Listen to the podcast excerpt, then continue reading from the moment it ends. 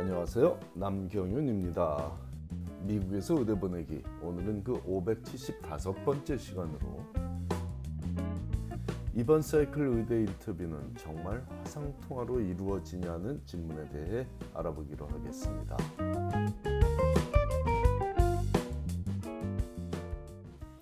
결론부터 말하자면 그렇습니다. 현재 진행되고 있는 이번 사이클의 의대 인터뷰는 학교에 방문해서 하지 않고 안전하게 화상통화로 이루어지고 있습니다. 라고 확실하게 대답할 수 있습니다.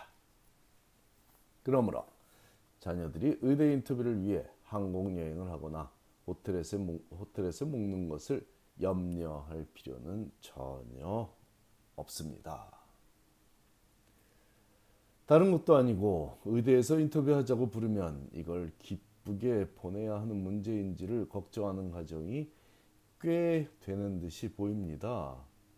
왜냐하면 진작에 올해 의대 입시에서 인터뷰는 모두 온라인으로 이루어지거나 일부 소수의 의대에서는 비타라고 불리우는 녹화 파일을 통해 인터뷰를 하게 되었다고 소개했으나 계속해서 아직도 인터뷰가 정말로 화상통화로 이루어지냐는 질문이 끊이지 않고 제게 들어오고 있기 때문에 그렇게 느낄 수 있습니다.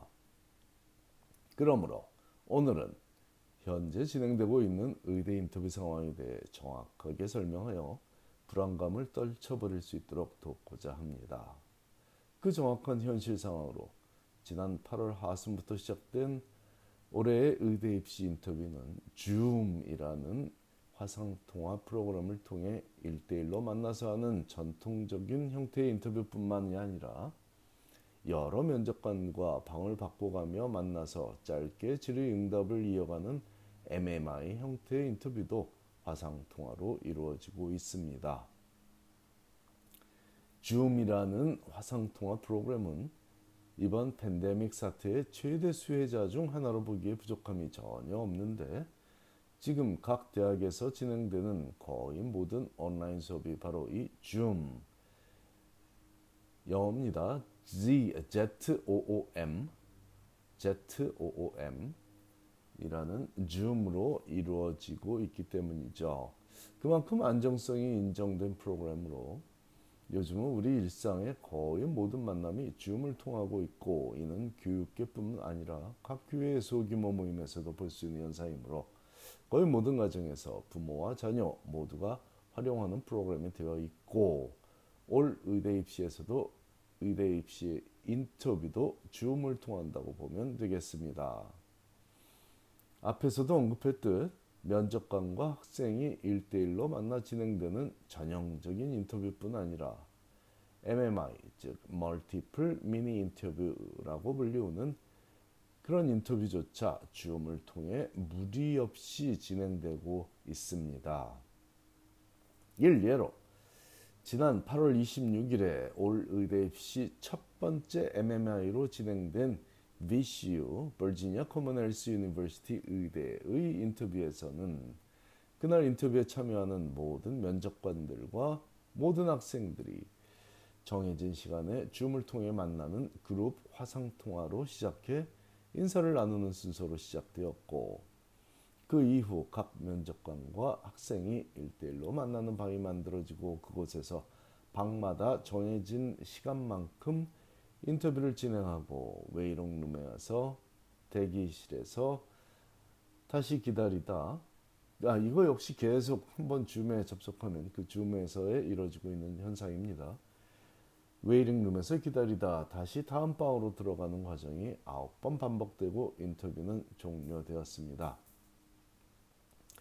이는 실제로 학교에 방문하여 진행되던 예년의 MMI 방식 인터뷰에서 벌어지던 과정들을 온라인상으로 동일하게 연출해낸 것으로 줌이라는 화상통화 프로그램이 다양한 기능을 안정적으로 실현해내고 있으므로 가능하게 되었죠.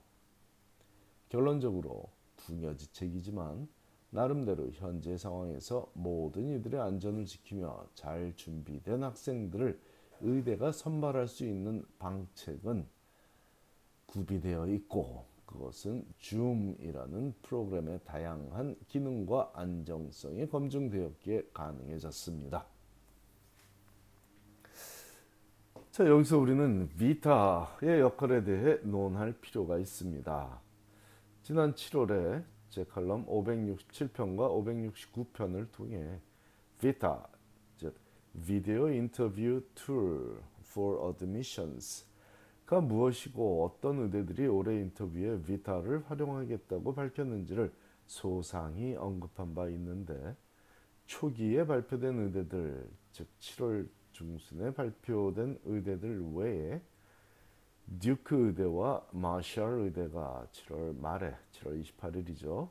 동참하겠다고 밝혔고, AAMC 웹사이트 상에 고지된 바에 의하면 8월 14일에 마지막으로 업데이트된 그 버전으로는 총 47곳의 의대가 비타에 동참한다고 되어 있습니다. 앞에서 밝혔듯이 줌을 통한 인터뷰가 기대보다 잘 진행되고 있다 보니 이 비타의 역할이 애매하다 못해 불필요한 존재로 인식되고 있습니다. 실제로 매사추세츠 주립의대인 UMass 의대의 경우에는 지난 8월 7일에 세컨더리를 제출한 그때 그 이전에 세컨더리를 제출한 모든 학생들에게 비타 인비테이션을 보내며 사주 내 녹화해서 보내달라고 요구를 하더군요. 이 비타 인비테이션이 인터뷰 초대는 절대로 아니고, 즉 파이널 인터뷰 초대는 절대로 아니고, 세컨더리 어플리케이션을 제출한 모든 학생들에게 비타 인비테이션을 보내고 있다고 유메스 의대가 확실하게 명시하고 있었으니 비타는 세컨더리의 일부가 되어버린 모양새입니다. 처음부터 비타를 활용하였다는 의대의 대부분이 어차피 MMI 방식의 인터뷰를 진행하는 학교들이므로 인터뷰를 다양화하려는 노력 내지 온라인 인터뷰에 대한 기술적인 확신이 없던 상황에서 비타라는 아이디어를 AMC가 낸 것을 받아들인 모습이었으나, 막상 실제 인터뷰 시즌이 되고 보니 굳이 없어도 되는 존재가 된 듯 싶습니다.